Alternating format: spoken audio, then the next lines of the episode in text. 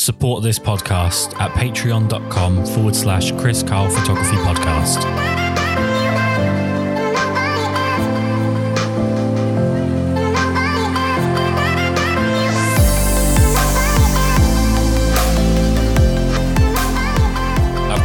By saying that you are 100% on my Mount Rushmore of photographers. You're one no. of the main reasons that I do this as a job. So um, I can't tell you how much wow. I appreciate you taking the time to do this. Um, really sincerely, thank, thank you so much. Let's start off with why it is that you picked up a camera in the first place. Okay. Yeah. So it is always a I, I, feel like it's always a bad thing to do things that kind of play up the idea that I'm old. I'm actually not that old. I'm 41. Uh, but I go back because I, I started early enough. I started uh, professionally basically right out of college uh, and and even in college. So uh, and I did some some I lucked into some really big professional things that started me on my career uh, like a couple months out of college. So yes, I did technically start back in the days where a film camera was just called a camera. uh, and, uh, so back before just just it was literally just picking up a camera. Um, my father was a a big camera collector. Uh, he just li- liked buying them. He liked using them. He had uh, several principles that I think are really good in general uh, for for at least for non-professionals uh, working in, in the most exacting fields, which is sort of uh, to buy the the second best camera, right? There's there's a you know such a uh, you know, not the most expensive one because there's a law of diminishing returns and price versus performance. So he was always, so, you know, he didn't have a Rollei. He had a Yashica 124. Uh, right. He didn't have the, the Nikkors at the time. He worked with the Minolta system and, uh, which they're all amazing. And, but, you know, less than half as much money.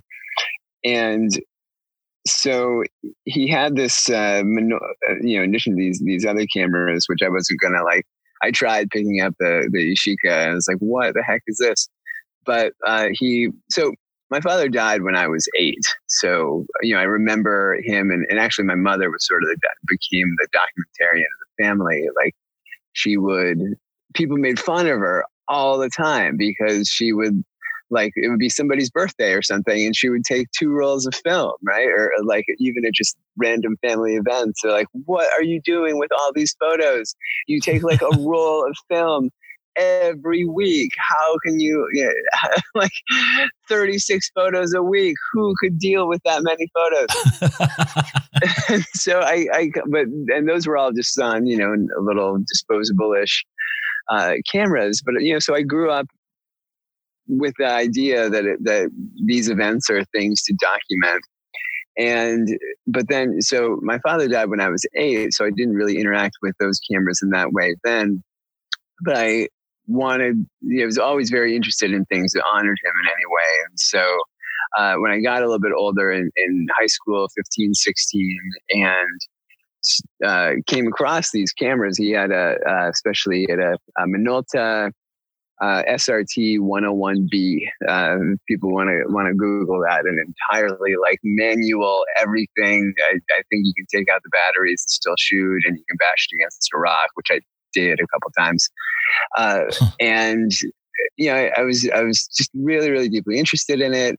Uh, only then just shot at your normal like high school uh, photography class level, which is like here's a picture of you know, a basketball hoop. Here's a picture of uh, of my friends. Here's a picture of my foot. Whatever. Just you know, learning. Uh, but again, with a camera that uh, you had, I don't even know if the exposure meter was working anymore. So I had to learn, uh, you know, all of those things um, and to at least a basic level. And and because you know then uh, we would all you know shot black and white and develop film so you get to see you know exactly how much you've overexposed underexposed things like that. And, and so that was just that was a little taste. It's uh, i can't say that i went from there straight into like photographing every day of my life. Um, you know then i i went to college and i uh, was primarily I, my my real path into it professionally was was initially as a writer. Um, I sort of grew into uh, being a journalist. I was became the editor in chief of my college newspaper, which meant that while going to college, I was working about sixty to eighty hours a week, uh, wow. unpaid, um, uh, in, a, in a labor of love or insanity. And uh, we started to, you know, I took a couple photos for them, but I was, you know, I was the editor in chief. I was primarily, primarily a writer.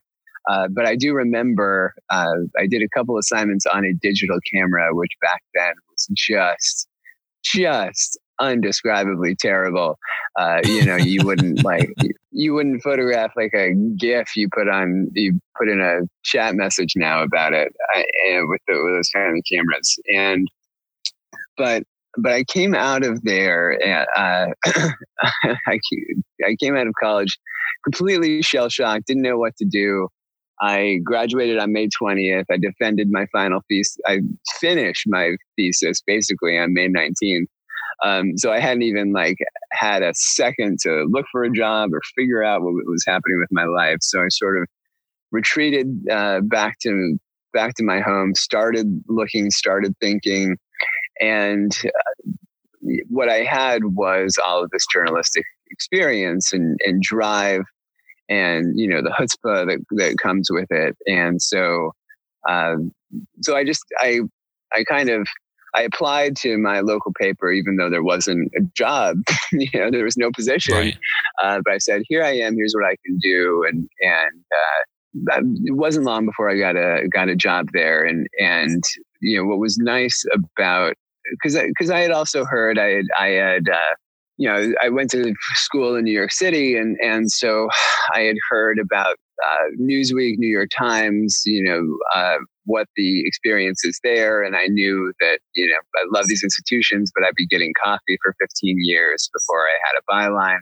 Right. And at, a, at, at this tiny little local paper, uh, you know, I had one. My my first job was not even writing, but I had it for exactly nine days before I was promoted to city editor and you know i started writing and and designing you kind of do everything. Um, so uh, you know in addition to, to writing and doing the pages it started being like okay there's things going on. There's uh, there's assignments. We need people to to photograph them. And i was like okay you know i kind of know uh, how to um, look at photos and, and see what you know what a good photo is. I will give this a try. And and one of the things that kind of shaped me uh, is is about this time. Um, I also had access to as a to the AP photo wire, you know, and this is back in 2000, where uh, having constant access to really good journalistic photos of the day was was pretty, uh, you know, especially in in large resolution, uh, was pretty unheard of. There was no big picture. There was, you know, there was no New York Times photo feed. But uh, you know, I had everything coming in off the wire. And I would spend like an hour each morning just looking at these photos.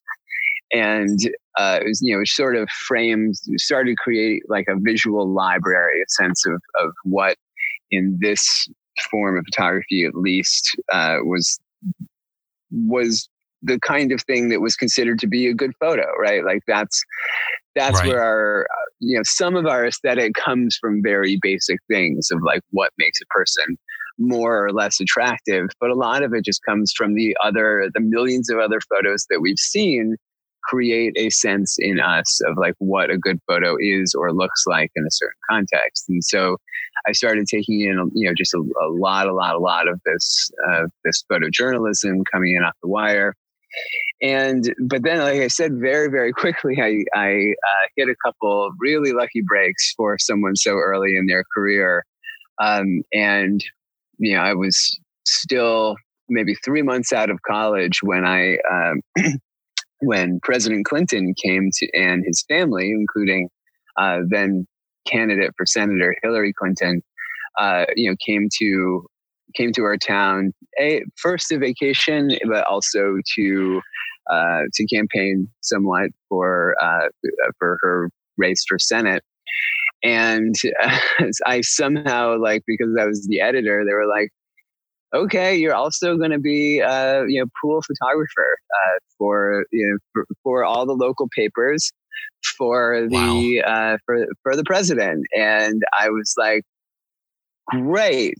Um, how do how do I use this camera? You know, that had the, uh, um, you know, the, now I'm presented with the, you know, the, the newspaper's camera and, and selection of lenses and all those things, which I had, all I'd ever had was just this old little manual camera and like a 58 millimeter. And it's like, so, so first, and I also had this, this tiny little Sony Cybershot that shot literally I think like 640 by 480. Uh, maybe maybe it was like you know it's like it, you could like go all the way up to 1024, and it shot to a floppy disk. And so, so on the way to to some of these shoot, I, I, on the way to the first shoot, I was literally like spending the ride to the shoot to photograph the president trying to figure out how to turn the camera on. oh my god! And um, but and so what really shows is that there's a there's a bunch of other soft skills that um, really matter in photography, and I had you know none of the uh, the basic skills that we all focus on that you know we think you know is the the be all and end all. Often you know the technical skills, the I you know I know everything about my camera. Um, but but a lot of these soft skills came from me being a writer and reporter. So um, So especially just like uh, chutzpah, tenacity. Uh, so I actually ended up with so little knowledge, uh, winning a uh, play. I can't remember. If, I don't think I can't remember if we came in first or second or anything, but a statewide award for photography coverage uh, because with this tiny little camera that had maybe like a fixed like 50 millimeter or something on it.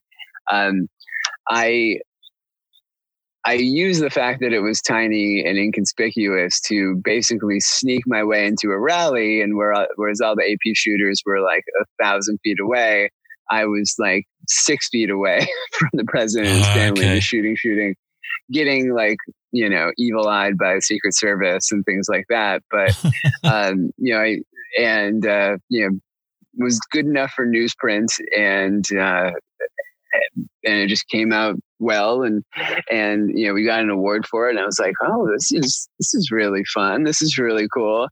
And so i started just uh, basically assigning myself assignments um, and uh, you know as the editor and and um, was able to learn a lot of like just things on the ground and uh, you know learning from first of all those those kind of like old school newspaper editors who which one of the things that most wedding photographers never have the experience of is shooting for people who are who are not predisposed to like your photos because they're not of like them or people they love but to to shoot for a professional whose job basically is to chew you out or to be at an art school where uh, where their job is to criticize you as well and make you better. Um, and and I passed through both of those. I also had like a little stint at International Center for Photography, and uh, you know, I mean, people if you came in and like if your shots were a little tilted, they would like swear at you and be like, "Were you drunk when you took these?" and and you know, make people like want to go off and cry. But you know, it is it is a valuable part of the of the lesson. And, and so so i started shooting sports and and all kinds of different things just because i uh, even like indoor sports uh, uh, like i even shot figure skating even though i wasn't um, you know super interested in it. I was interested in uh, you know it was really very technical in a different way. And uh, just having more and more fun with it and be you know again being able to use uh, again the nikon wasn't long after uh, the Clinton assignment that we we got in our first DSLR, the Nikon D1, and and the D, and then then the D1H and closed the dark room in like uh, I think like 2000, maybe early 2001. We closed our dark room, no more no more film, and people were like, "Oh my god, this is insane! How can you how can you guys go digital only?" And uh, but it you know it was it was just a huge revelation uh, for me to. I've always been that like instant gratification kind of person, and right. all the things that we know know now about how uh, much more rapidly you can improve when you see the results. The things that kind of are like second nature to us, um, you know, was was just amazing to me. Um, and so the story gets a lot longer, but can, we can we can go. That those were those were my very basic and, and initial foundations. I mean, you, you also photograph. I mean, I think the Clintons aren't the only people of influence that you photographed. How is it photographing people that have that kind of aura and that kind of presence in terms of? I mean, you seem like someone that's happy to say yes to an assignment and then figure out how to do it in the time before the assignment. But are you someone yes. that's kind of intimidated by those strong personalities? Yes. So so first of all, what's funny is I, I definitely do believe in saying yes uh, to assignments, and as recently as I think I think two days ago, uh, I was given an um, I was presented with an assignment that was, was highly technical, all about using like an 8K 360 degree uh, camera. So it was more in the end, it was more like a camera operator position than a than a photography position. And like I didn't have the equipment. I've never used the equipment. I'm not like a 360 degree uh, you know, Google Map shooter, but I was like, sure, you know, I'll, it'll be fun to learn something new. So there, there's always something new.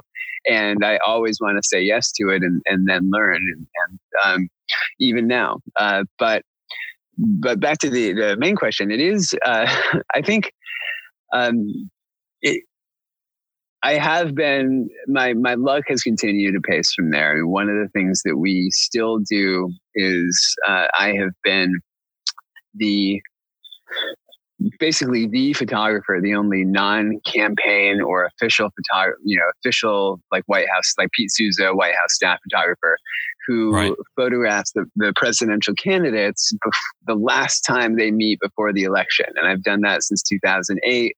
So Obama and McCain, uh, Obama and Romney. Uh, I also had then photographed Bush uh, for the same newspaper w- way back when um, but and uh, and Trump and Hillary, and, and we are slated uh, to photograph Trump and Biden uh, later this year, and it you know it's getting it's which has all kinds of new, you know, technically interesting things because, you know, with Trump and Hillary, it was like, how do you get them together without them like metaphorically killing each other?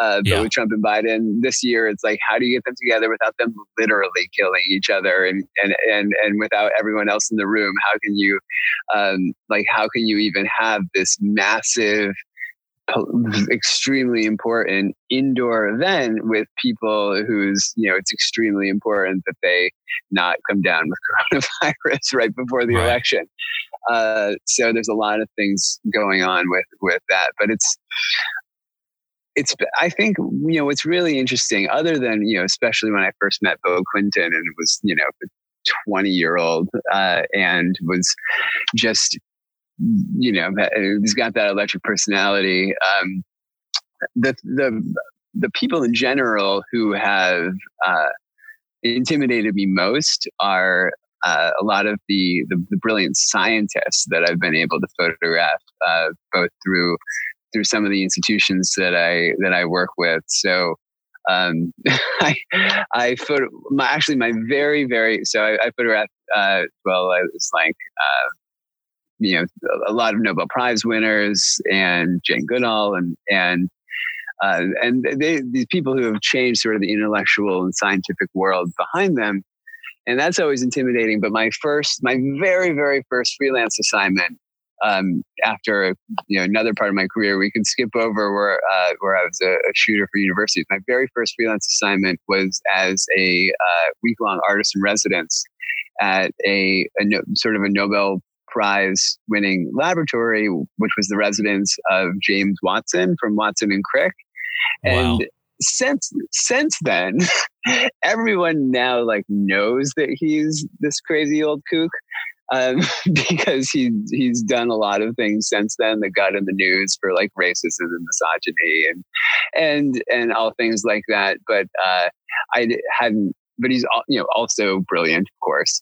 Um, but I you know we didn't know that uh, you know walking in, and so here I am, my very very first freelance assignment, and still in my twenties, and and you know just this kid you know coming in and my job is to photograph you know this this person he who he won a Nobel Prize for work he did when he was like 24 and you know with the, the double helix and the DNA and I, and I walk in and I'm like, okay, Mr. Mr. Watson, nice to meet you. I'm I'm here to I'm here to photograph you. And he's like, I have plenty of photographs of me.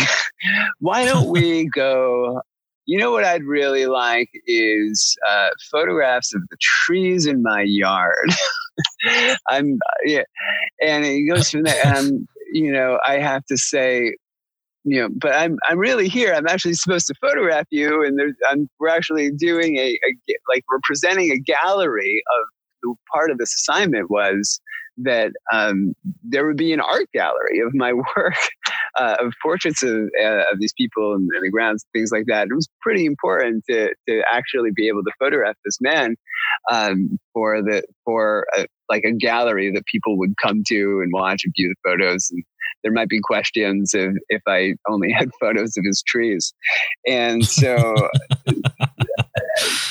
it's it's really really really about the soft skills learning the soft skills of like being able to uh, deal with people to open them up and to, to kind of sometimes figure your way out of these impossible situations um, right. that that is and those things those are the things that are much much much harder to learn especially now uh, with, where cameras do literally everything for you um, that's much harder to learn than like you know f stops and and uh, you know and and what shutter speed will freeze action and things like that.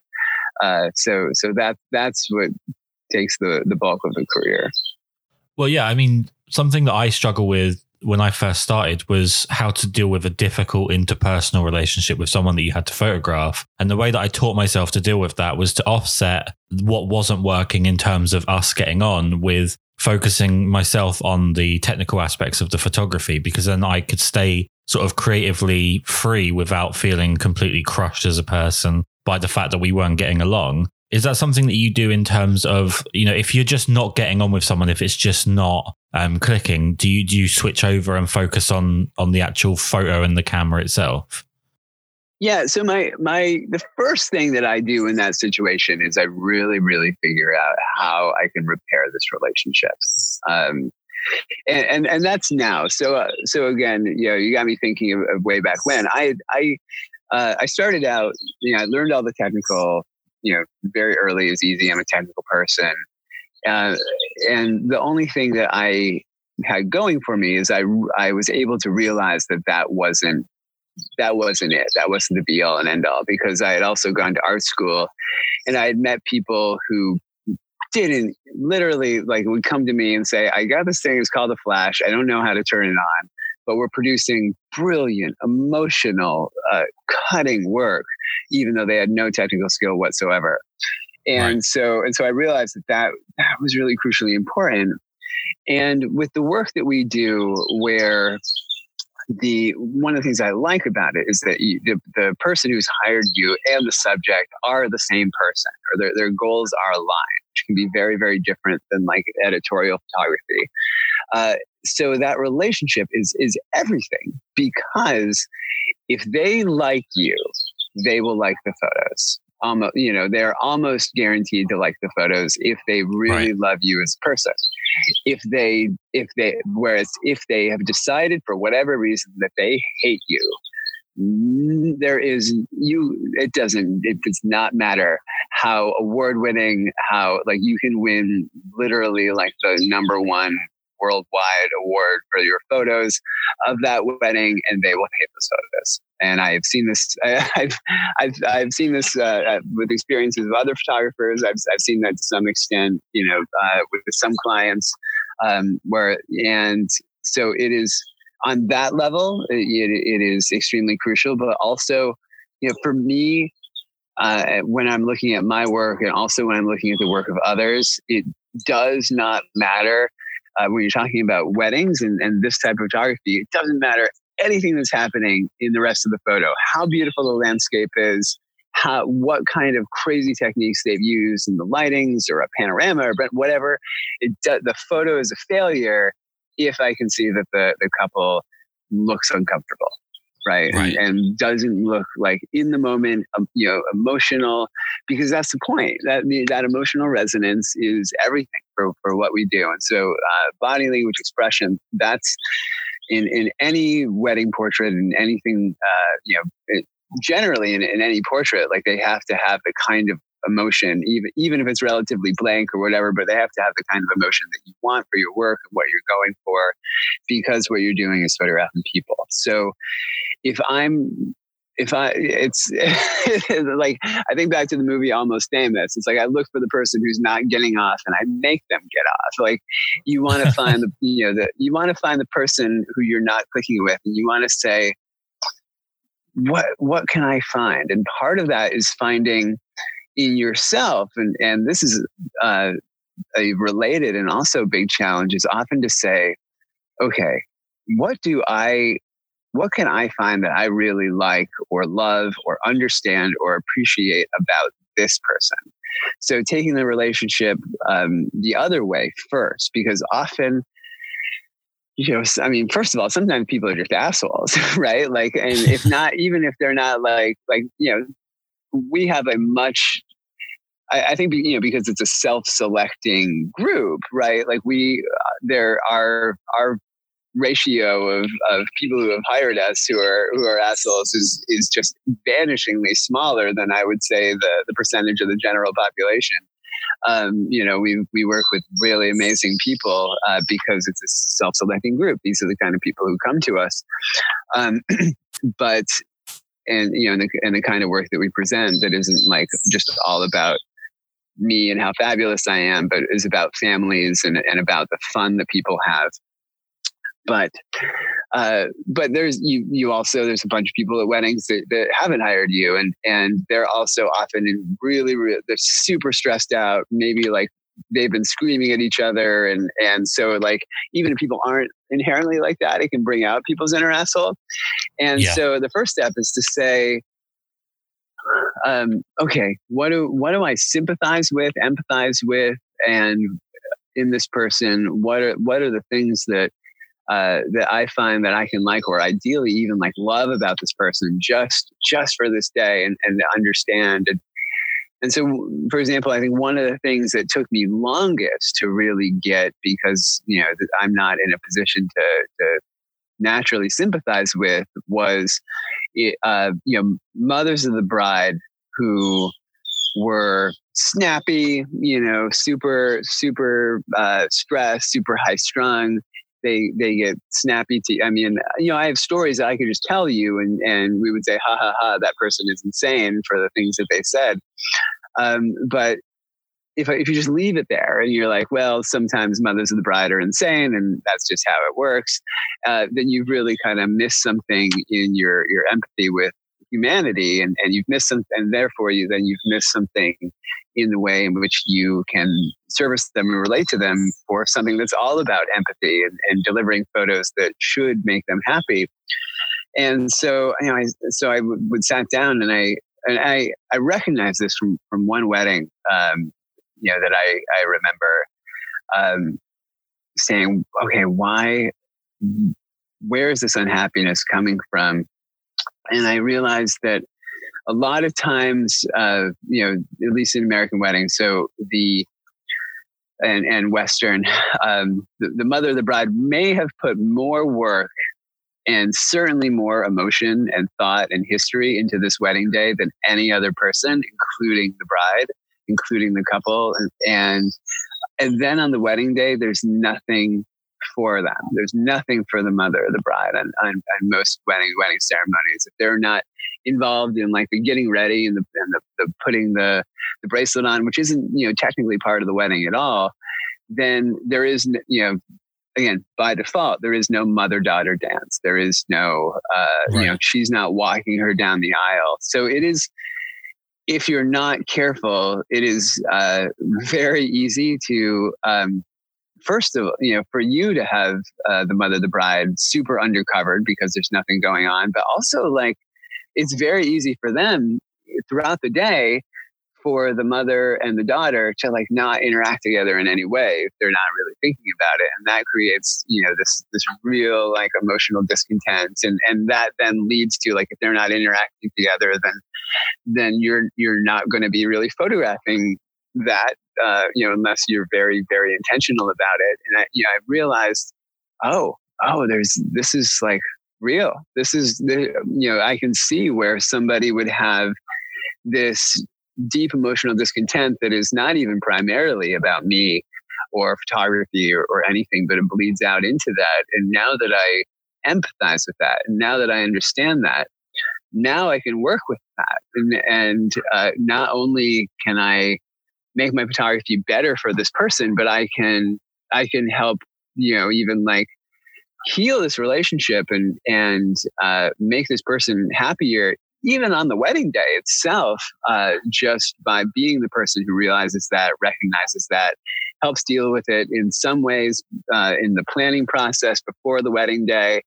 Um, you know, everything from just think, you know, just saying like, hey, you know, what, you know, what role is your mother going to play with this? Or, you know, certainly every time in like family lists, um, you know, saying, okay, as we do a family list, by the way, you, you, really should absolutely check with your parents and, you know, their stakeholders too. And, and what are the things, you know, what is everything that we can do so that the next day no one unnecessarily says i'm unhappy because this photograph wasn't taken and and so we right. want to know all those things and it's it's not something that we do grudgingly you know a lot of photographers are like oh okay family photos uh, okay you know if we uh, you know whatever it is even if it's like a table shot or something um, we say okay we're gonna we're gonna find we want to make sure that you you're achieving your actual goals so maybe we're not going to photograph 30 tables if it's just something um, you know, if 25 of these tables don't care and you don't care and they'd rather be on the dance floor once upon a time before coronavirus. And, uh, but, um, but like for those five tables, maybe the work, the parents' work friends and, and the mom's friends who, and who she's known for 40 years and, and they really, it's so important to them to have this photo together. Like, we want to do it. We want to do it well, you know, which probably means, you know, and so, and we take a certain kind of joy in it um, because we have learned one of the one of the biggest things and one of the reasons that we still love weddings uh, every time you know 800 plus weddings for uh, for me later is that we take joy in doing anything well right like in, in knowing at any moment that you're good at something and yeah. so to say like okay how, how can i charm these people get them away from the, from the table for a second make sure that they have this good experience. It takes two minutes, whatever, and, and you're doing something that is really valuable for them uh, in that moment, even though it's artistically nothing. It, uh, you know, it will win no awards. It will. No one will. Will you wouldn't show it on a blog, and you know whatever it is, but but you're doing something that you know that that, that has incredible value in its own way, and there's time to do all of these different things. So uh, so yeah, that that really is you know sort of a, a long answer to to sort of our, our journey through these things is you know it, it, and it, it extrapolates from there because that was my that was my hardest relationship to understand because I'm I'm I have not ever been a mother of the bride, um, right. but you know having having been uh, you know through all of this, having been married, having uh, you know knowing about you know just having been a young person, having you know, and, and like to think you know I'm still not that far off. Um, having but like you know, having dealt with you know all of the anticipation and all, you know things like that, those are easier to sympathize with, and yeah, so so that that's just uh, one illustrative relationship that we had to like we had to come to understanding after many years of of not. I I, I don't think this finally clicked for me until 2013. You know, I, would already been uh, you know full time photographing weddings for you know more than five years before it really clicked for me. I mean, earlier on, you mentioned emotional resonance being a big part of being a wedding photographer in general. Is that something that led you down the path of shooting weddings? Was kind of chasing something that carried more emotional weight in terms of photography? Yes. Yeah, absolutely. Um, because you know, before weddings, again, you know, I came from photojournalism, uh, and you know, in the meantime, I had done a lot of other kinds of photography. Uh, I had worked with Columbia University, you know, as a photographer, and uh, you know, started, I did a lot of corporate work. I, you know, I I even I, I realized that there was value in in kind of zigging where other people zag, even professionally, and and so um, you know these days especially, it's like there's a lot of there's a lot of people in their 20s who get into you know wedding photography, portrait photography, photo, concert photography, things like that. There are not so many 20 uh, somethings like I was who learned to shoot an entire annual report. right. and right. Uh, so those are those, you know, those are things that I was doing before. Um, but I always loved weddings. I love, I have a big boisterous family. And but the things that I usually when people say they love weddings, they're like, well, I love wedding dresses. I love, you know, I'm I have a trapper keeper. I love I love prettiness. I love the, you know, that's usually what you think of when somebody says like, you know, I love weddings. But, you know, I have this crazy boisterous Irish family who still 800 weddings later, there are things that I've only seen happen at my own family weddings. And, uh, and it was just um, such an amazing emotional experience to hang out with these people and see the craziness. Uh, you know, I mean, again, my aunt's wedding, we sent three of my family members in separate incidents to the hospital with oh injuries, oh not like alcohol poisoning. you know, so um, like it, it, gets really crazy, and, and and that is amazing. And I have all of these, you know, 30, 35 years later, because you know a lot of these were when I was a little kid. Uh, I still have these really valuable memories, and that was what I loved. And so that was immediately what I focused on and and I said, you know, so I was like, I knew that weddings were amazing, and and um, but in in that certain way, and that was always what I was interested in, and you know, I I just said like to to be able to to take some of these skills and create something that I know is meaningful. Um, that I know that like every time I show up to work, I'm doing something that people will still think about 40, 50 years later, um, you know, that is, that's just absolutely incredible. And so uh, that took me, that, that just, I just instantly had a drive for that and a love for that. I mean, the first time, the first time you take photos and you, and people see them and they start crying, you're like, oh my God, that like this can ha- like you know th- this doesn't happen in other jobs. You you don't like uh you don't present a tps report to somebody and they become so so overladen with joy and uh, that they just burst into tears. And uh, and there there's so there's so so much uh, that's that's brought in this. I mean, I've I've even had um, a couple times I've had people like tear up at photos of other people's weddings just like during the client meeting and i'm like I'm like oh my god this is incredible a i you know i'm hired i can tell but um what what like what an amazing thing and um you know i was able again what's so interesting about the about the industry uh, the way it went through technological revolutions and things and um, the way so much has changed is that in a way, uh, you know, I've been anyone uh, has been feeling old for a long time, right? Like you, I've yeah. been. I, I, feel like I'd been in the job like a year when I was when I was already like I feel old, you know. It's like I uh, I, I, saw a, a, story or something um, uh, a month ago where some 17 year old was was talking about how TikTok made her feel old, right?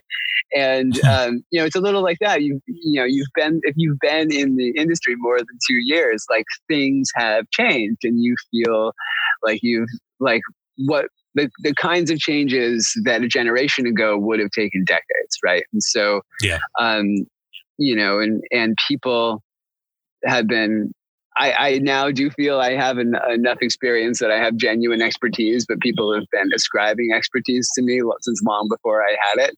And so, right. yeah, you do like, like I know that there, uh, you know, you I feel like a great grandfather in ways because I know that there are people who are wedding photographers now because they were inspired by the person who was inspired by the person who was inspired by the person who was inspired by me even though you know again i've only been shooting for like 15 16 years uh, which is you know not uh, like that's not an unheard of thing. Um, so it's just been it's just been going at a uh, you know, such such an incredibly fast pace, um, and you know, and I, I I lost I lost the thread in pursuit in pursuit of some funny ideas there, but well, if I could just um, if I could track back to something you said near the beginning, which was about your your mum being the documentarian of the family or taking on that role, and and then you mentioned sort of trying to empathize with people on the wedding day so that you can you can find a common ground and and hopefully like or love them as you put it. Does being the subject of your mum's many many many many photos put you in a good position to empathize with people that aren't used to being in front of the camera when you're photographing them?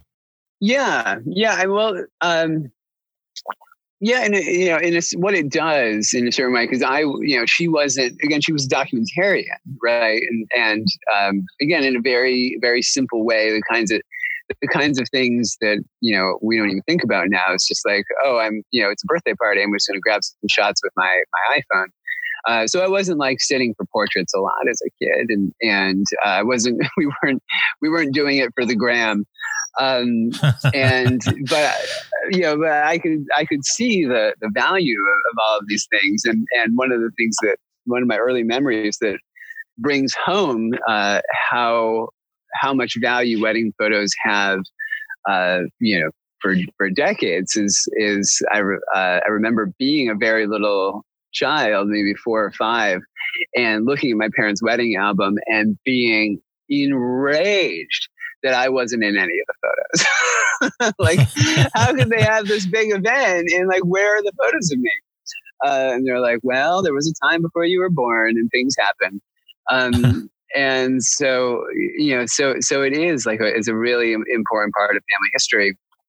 But since, you know, we're spending so much time on, on uh, you know, early, early career, one of the things, um, and I, have mentioned glancingly that um, is valuable to have the professional training of, of people who uh, you know want a certain kind of thing from you. But I also I also went through the uh, some of the, the art school world where they want a very different kind of thing. And so to see your clients want one thing, uh, you know, a, a, newspaper editor, an art director wants a certain different kind of thing, and, and art school, you know, wants a, a, third kind of thing, and you see what how much audiences matter.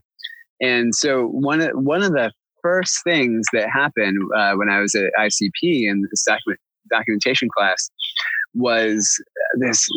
Uh, so there were there were two assignments that were just brilliant, brilliant, brilliant instructional assignments. Um, and these are the first two weeks of school uh, uh, of this class, and and so and and the first one I just moved past, but it, this one I this one I think everyone should do. If you're a photographer, you're listening um, try, you know, try and do this for yourself if you won't, you know, don't get put to the police. But it was uh, find a person on the street and take a photograph of them and like you know take a portrait of them obviously you know they know it. And so okay okay this sounds normal. This sounds like no, yeah. But um but the entire assignment was find a person on the street that you've never met before and take a photograph of them inside their house. Wow.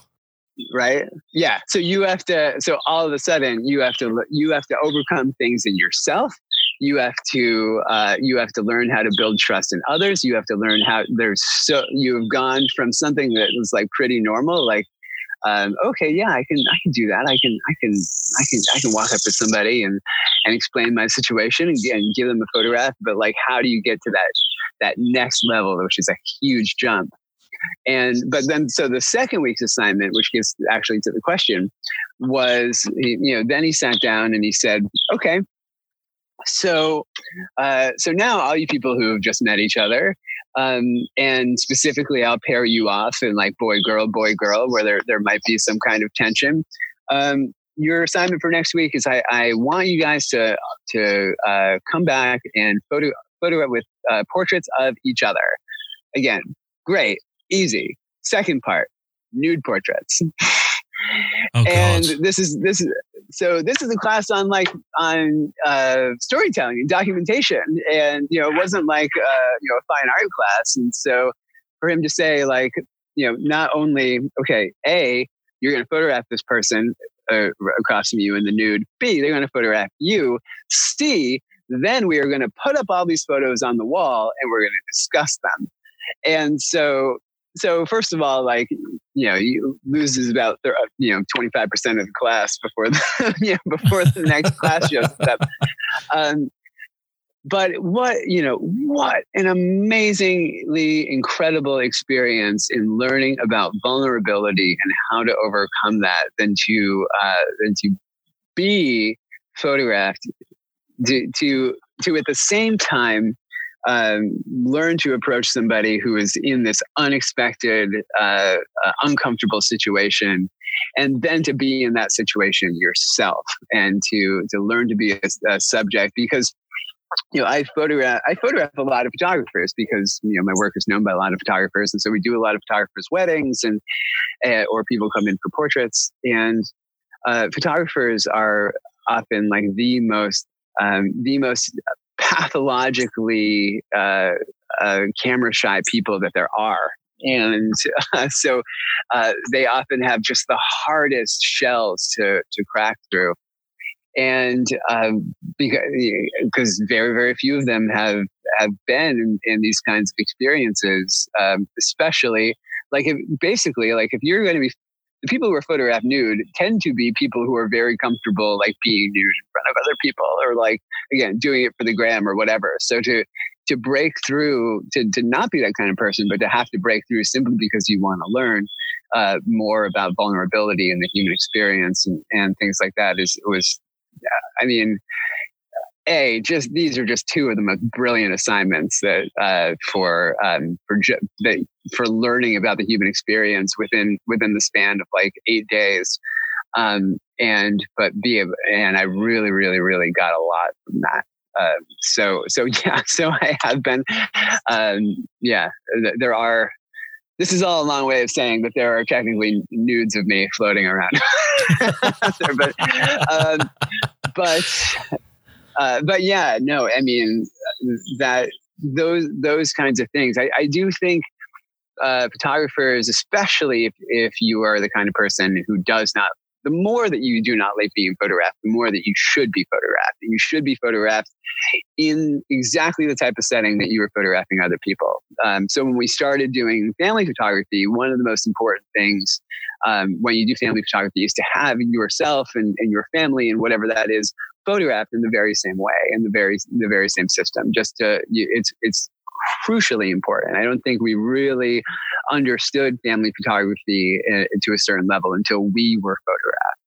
Um, you know, the same way I always I always said, like again, I um, 90% of the empathy, I, I, feel like every wedding photographer should just get married, should just like have a practice wedding.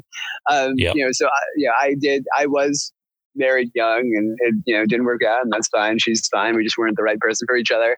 Um, you know, so I was photographed.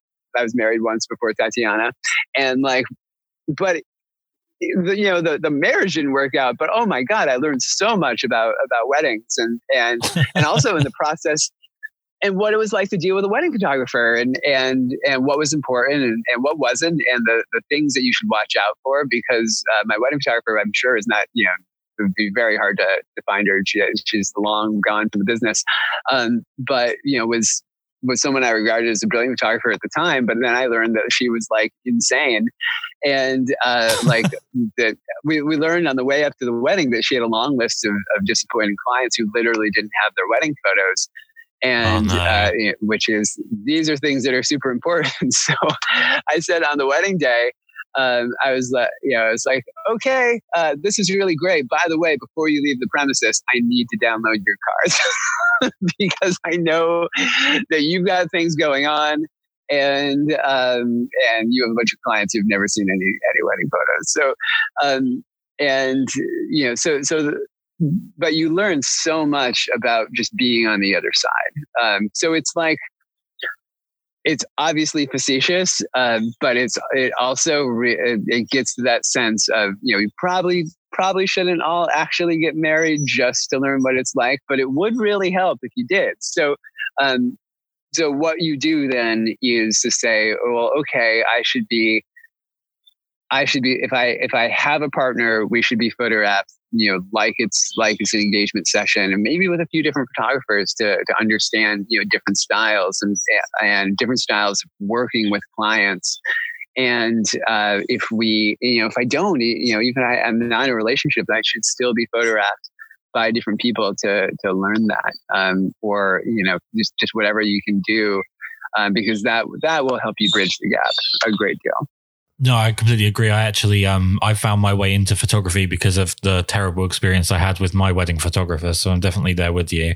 That's a common story. Yeah, that's it's it's kind of it's kind of strange, right? You'd think it would be like you were so inspired by your wedding photographer, but it's actually the other way around. It seems to be.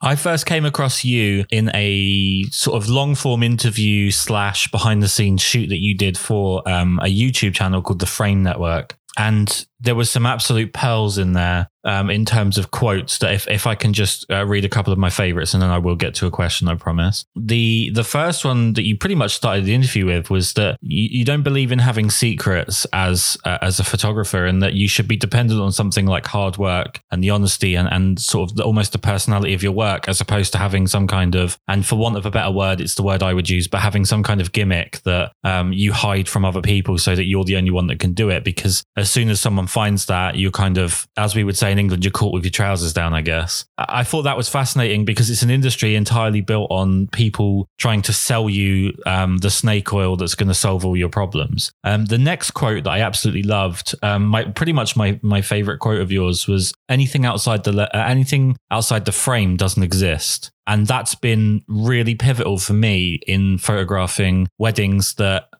there were perhaps angles that were great, but a lot of angles that weren't in terms of you had to you had to be very selective with your framing to get the most out of the venue is probably the most conservative way that I can say it. And I think that's a really interesting quote. But it's going to lead me on to my next question. Um, my favorite quote of the whole thing was uh, a sarcastic quote that you made, which was, uh, Hey, buddy, I've got a method. Hmm. and I pretty much owe my career to learning the Brenizer method in its entirety. It's pretty much I, I, I, pretty much owe my career to it. I'm I'm definitely that guy with the gimmick, and unfortunately, it's definitely uh, your thing. So, for those that don't know, what is the Brenizer method, and how did it come about?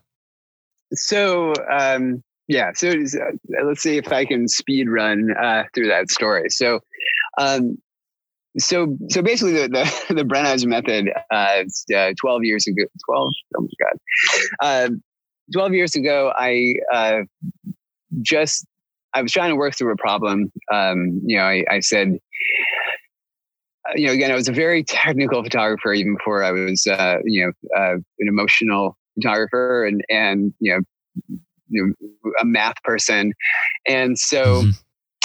I was just, uh, I was working through. It, I was like, you know, what I really want is, uh, I have a scene that I want to photograph, and I, um, I want a shallow depth of field. You know, I actually had a 7200 on me at a time, uh, and um, which is rare for just personal travels. But I was like, I, I, you know, what I want is the the, the depth of field of, of this lens at 200.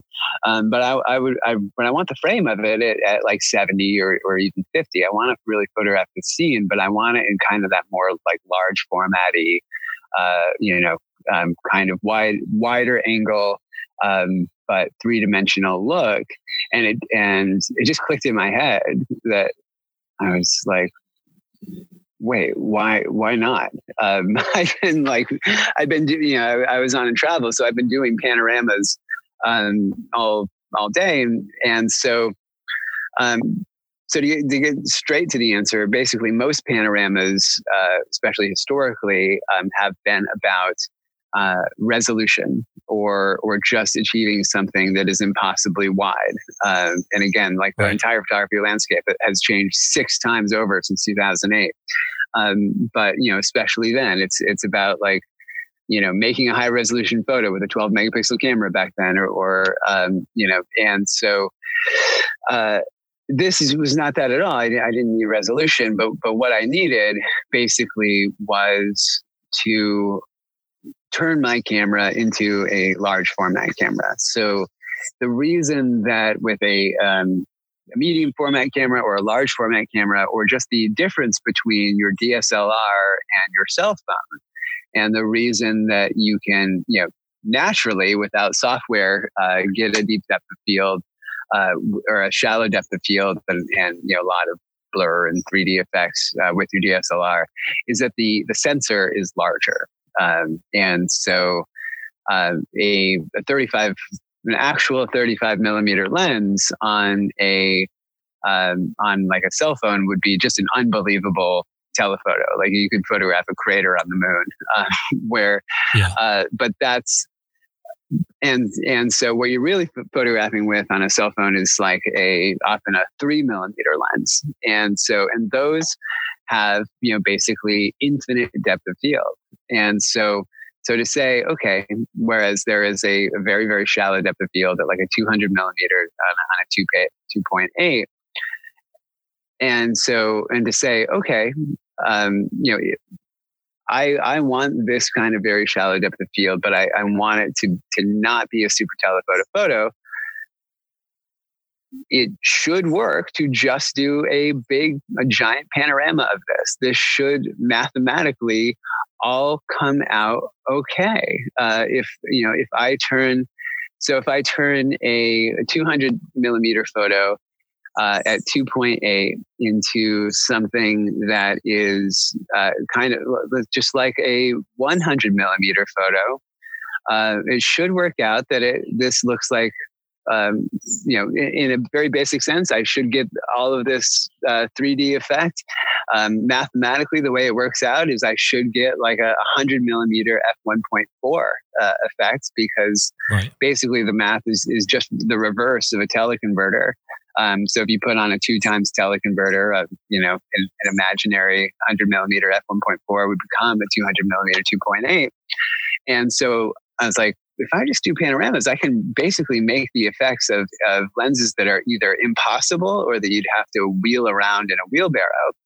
And so, uh, so I just tried a bunch of it, and I was like, I, you know, I took it home that night and crossed all my fingers. I was like, oh my god, I hope I hope this works and uh, and they they worked great and beautifully, like beyond my wildest dreams, just you know right away. And so, um, so I first jumped right into it. Like the, the when I look back, the first week of it, um, I, you know, I'm, I'm proud. What I'm, what I'm then proud of is, is, that next week, like it clicked for me, and I, and I got, in a way, got lucky or, or used uh, the prior conditions well uh, at that moment. But I'm, I'm proud of that. In the next week, I did things that even are, are kind of rare for people today. Is you know, I, I while I was still on vacation, I said, okay, I've got this thing, and so uh, first of all, I want to go out and and and um, see if this is just a thing that like people do. And uh, I, I just hadn't run across it before. Like have you know there's so many people photographing. So even then you know this now there's infinite people photographing infinite things but even then i'm like there's so many people photographing so many things. This must be a thing that i just haven't discovered. And so I, I put it out to my to my social network at the time and a bunch of other photographers. I was like do you understand what's happening here? Have you seen this before? And, and they were all like they were like no i have no idea what you're doing. So it's like okay maybe i'm onto something. And but but then i said okay well so how do i do this with lighting how do I do that? Okay, uh, how I can use continuous lighting. How do I do this with flash? And how do I do this of candid scenes? How can I take a, uh, you know, because um, I shoot people. Like, um, you know, this is obviously easiest to do with stationary objects. I said, okay, how can I shoot people with this like on day one? And then, you know, on day two, I was like, how can I shoot action scenes with this. And and uh, that that was all you know in the in the first week. And so by the time uh, you know by the time I was I wanted to share it with people I wanted to share it immediately but I, I wanted to just like figure all this stuff out. And so it was like two weeks later that I that I shared exactly what was going on and, and, what I did because, like you said, there's there's no point in in, in keeping secrets, um, and you know there are no secret, which is good because there's no no secrets left anymore. There's just tutorials, and um, but it, it, was that work that uh, that I'm almost more proud of, of, of not just like sitting on the laurels, but saying, okay, there is this technique. How do I do interesting things with it and make good photos with it? Um, so I never really, uh, I very rarely like talk about this with clients or bring it up in client meetings unless it's somehow relevant uh, because first of all, like having done this thing 12 years ago, like, you know, anything you like, it doesn't, you know, it doesn't matter to somebody on their wedding day. But second of all, like no technique, no, no matter what you're capable of matters uh, unless it makes a good photo. So you can, you know, there are things that are technically harder. You can say like, you know, I can, uh, I can light a, a, 50 feet piece of seamless uh, to within a variance of one eighth of a stop, and that's technically amazing. But uh, you know, it has no value unless you use it to somehow create a great photo. Right. And you know, so, so, the same thing here is if you're um, it's valuable to you and to uh, you know to test and practice and it's fun um, but for clients and for people and, and for creating art it's, it's only valuable if you create a, a good photo and if there was a reason to use it and if it genuinely enhanced the photo. And so um, and so it's actually more valuable for me to not talk about it or, or tell clients about it uh, so that um, I knew it was working if the clients didn't know what was going on, but still said, "Oh my God, this is one of my favorite photos. I love this photo." And but it wasn't. I love this photo because it was a panorama. It was just I love this photo because it speaks to me, and the incredibly shallow depth of field somehow added to that. Um, but the photo was successful on its own terms, um, and one of the things that continues to be a challenge uh, with that is that it requires a lot of pre-visualization because at no, you're doing you're you're photographing a scene, but you're often photo maybe you're photographing it in 70 different photos, and no individual photo looks like the final output. And so, uh, so a you really have to pre-visualize uh, the, the, kind of scene uh, that you're photographing, and there is a real, real, real uh, cognitive bias to just having the, the subjects in the middle and photographing around and um, and which is not you know the way that you would frame every photo that you ever take but it's very easy to to photograph every Brenizer method image that you ever take that way and and just and and that's something you know it's very easy for everyone including ourselves so you want to start from okay, you know, what do I want to do here to make this into to an interesting photo? And and and just having the the shallow depth of field isn't enough. And and I'm you know I'm again talking about secrets and and and versus um, you know working hard and trying to create interesting images. I'm glad that we've had that approach because of course now you can to some extent, you know, approximate it all entirely in software, right? So if that was, if the depth of field was the only thing working for a photo, you can get 80% of the way there now with somebody's cell phone. Um, and so, you know, so, so you, you always want to make sure that you're, um, that you're walking out with a photo that is great and that every choice you made, including whether or not to, to use this technique, um, was the right choice. Amazing. Honestly, it's, it's, I can't overstate it enough the amount that it's done for me as a photographer. Um, if it's okay with you, I'd love to ask you a, a couple of sort of quick fire, um, either or questions to just kind of catch yeah. you cold. So, the first one shooting varied genres for a developing photographer, good or bad? Oh, good. I mean, wedding photography is like a hundred genres, um, and in in and of itself. So you are shooting uh, various genres, whether you want to or not. Telling comprehensive stories versus a single shot narrative, which do you prefer? Uh, I have always preferred telling comprehensive stories, which puts me a little bit out of step with like the age of Instagram. Um, but I, I prefer blog posts to individual images by and large bad light or difficult people? Uh, bad light. I mean, if you're talking about what's easier, um, bad bad light is a is a thousand times easier. And um, my last one: technical ability or persistence, which is better? Persistence. Um, you will because technical ability comes, it's one of the easiest things to come. So persistence, uh, I mean, there is, uh, so there's a quote from, from Calvin Coolidge, and I'm to mingle a little bit because I'm going from memory.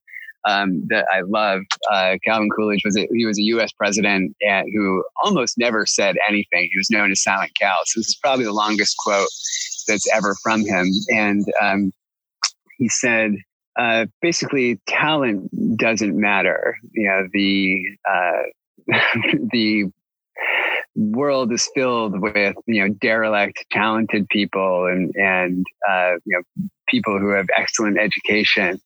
Um, talent and genius and giftedness doesn't matter at all. The only thing that matters is persistence.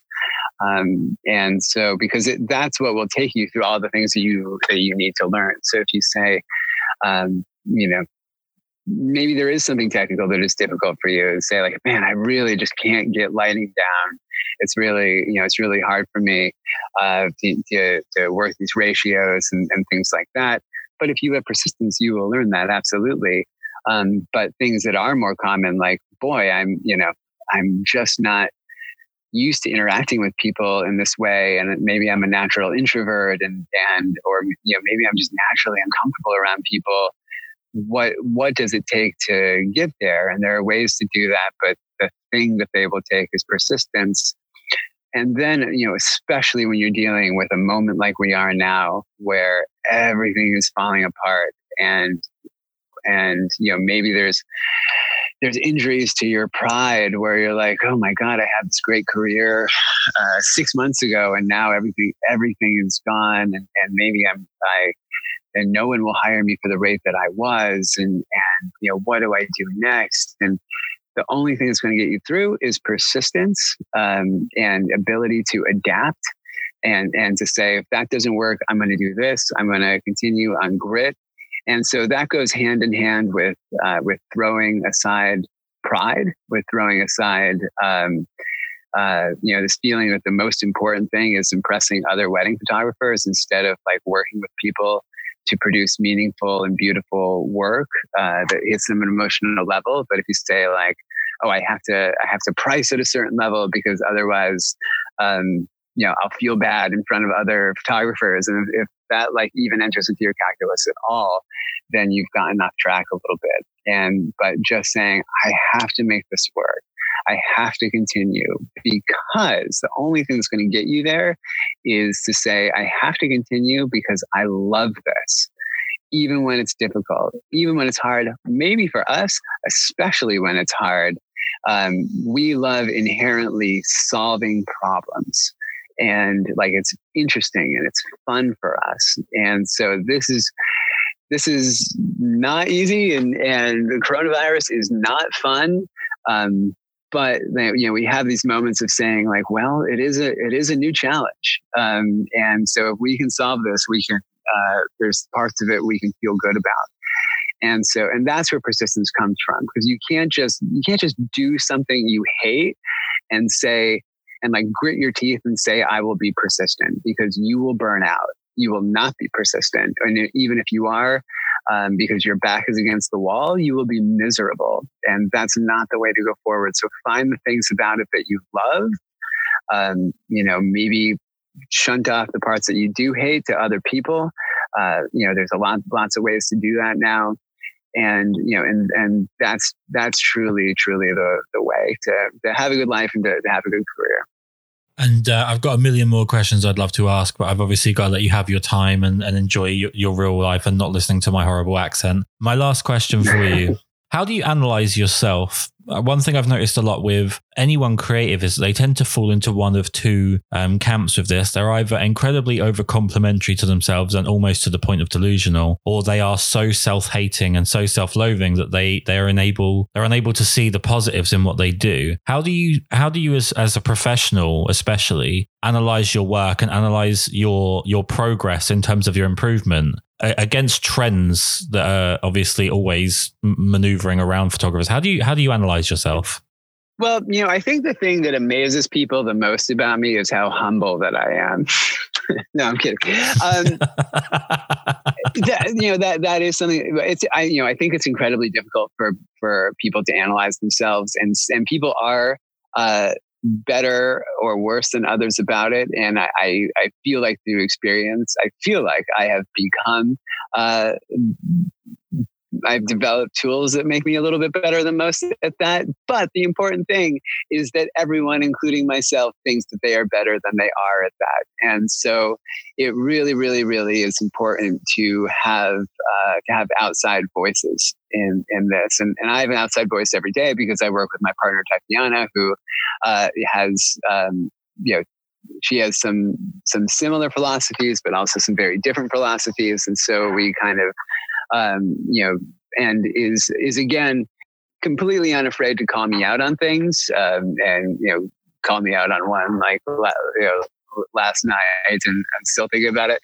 Um, but you always, and as I mentioned before, like uh, I was lucky to, um, you know, to to start in a place uh, in journalism in a professional field because I had editors who would had no reason to pander or cater to me. And if they didn't like something, they would very strongly tell you. Um, and, and that that was the job. And I had to learn, uh, you know, to, uh, to please them and, uh, and also, and it's not just likes on an Instagram page or, or anything like that. It is, it is your job to, to go out and produce every day. Uh, and then, you know, working through, you know to, to, to art school and, and, a very different kind of thing where um, i mean i i with those kinds of people i, I had one uh, there was one moment where another student said uh, you know i'm looking at this your work on this project and it, and it makes me i hate it so much it makes me physically ill and wow. I, you know, I didn't, I did not take it well in the in the moment. I mean, I didn't. I mean, we had other people who like uh, stormed out of class and things and critiques like that, but um, I. Uh, and it wasn't that she, you know, she wasn't, in, you know, entirely necessarily right. People are not never entirely right, but it was the way that she felt, and she had reasons for the way that she felt, and, and and I had to understand that and to understand why the same work that other people liked really, really rubbed this person the wrong way. And, uh, you know, I had to, but like to have those voices. Um, one of the things that I was really lucky about uh, as an early photographer is um, I, I had people around me who were not wedding photographers, uh, but were more similar to my client base. I think it is actually um, incredibly valuable to get like not just Instagram, but like in depth portfolio critiques from people who are not and do not want to be photographers, uh, but are maybe a little bit more similar to the kinds of people you're photographing. Um, so that because the things that they will call out as what they like, and the things that they will call out for what they don't like, will be something you know entirely, entirely different but really, really very valuable and helps you sort of, you know, get get your head out of you know photography world where for example somebody would be like oh my gosh like that's a Brenizer method and it, you must have used so many images so that makes it good and, and where somebody who's not a photographer at all might just say like wow those people look really uncomfortable um, and right. and so and and that's actually an incredibly valuable critique uh, you know uh, and you learn in in in some ways almost like these are the most valuable critiques uh, for you know who are the people who are like your clients um, for wedding photography again, thank you so much for taking the time to do this. What we always do at the end, um, and I'm not sure if it's something you'd be too excited about, but I always try to do it, is to make sure that we uh, tell everyone listening where they can go to find your work. So, where's the best place people can go to see what you do? Um, well, I still, I am there is I am loath to uh, to tout anything that is owned by Mark Zuckerberg, um, and I hate being tethered to him. So, I I would love for you to go to our actual website, which is thebrenizers.com. Uh, we are also on Facebook and Instagram as the Brenizers, but like you know, Mark Zuckerberg is a poisonous, toxic person, and everything that he touches turns to poison. So uh, um, let's take it old school and, and go to the Brenizers.com, look through look through blog posts and long stories the way like it used to be done, and uh, and we would be really uh, incredibly grateful. It's been such a pleasure to talk to uh, such a uh, it's i can't even sum it up. It's been it's been uh, i've been a bit terrified actually. I don't think i've really slept. Um, but it's it's such an honor to talk to you. Thank you so much for uh, for giving me the time okay well i i honestly this was such a pleasure and and thank you so much and i was really really happy to be on here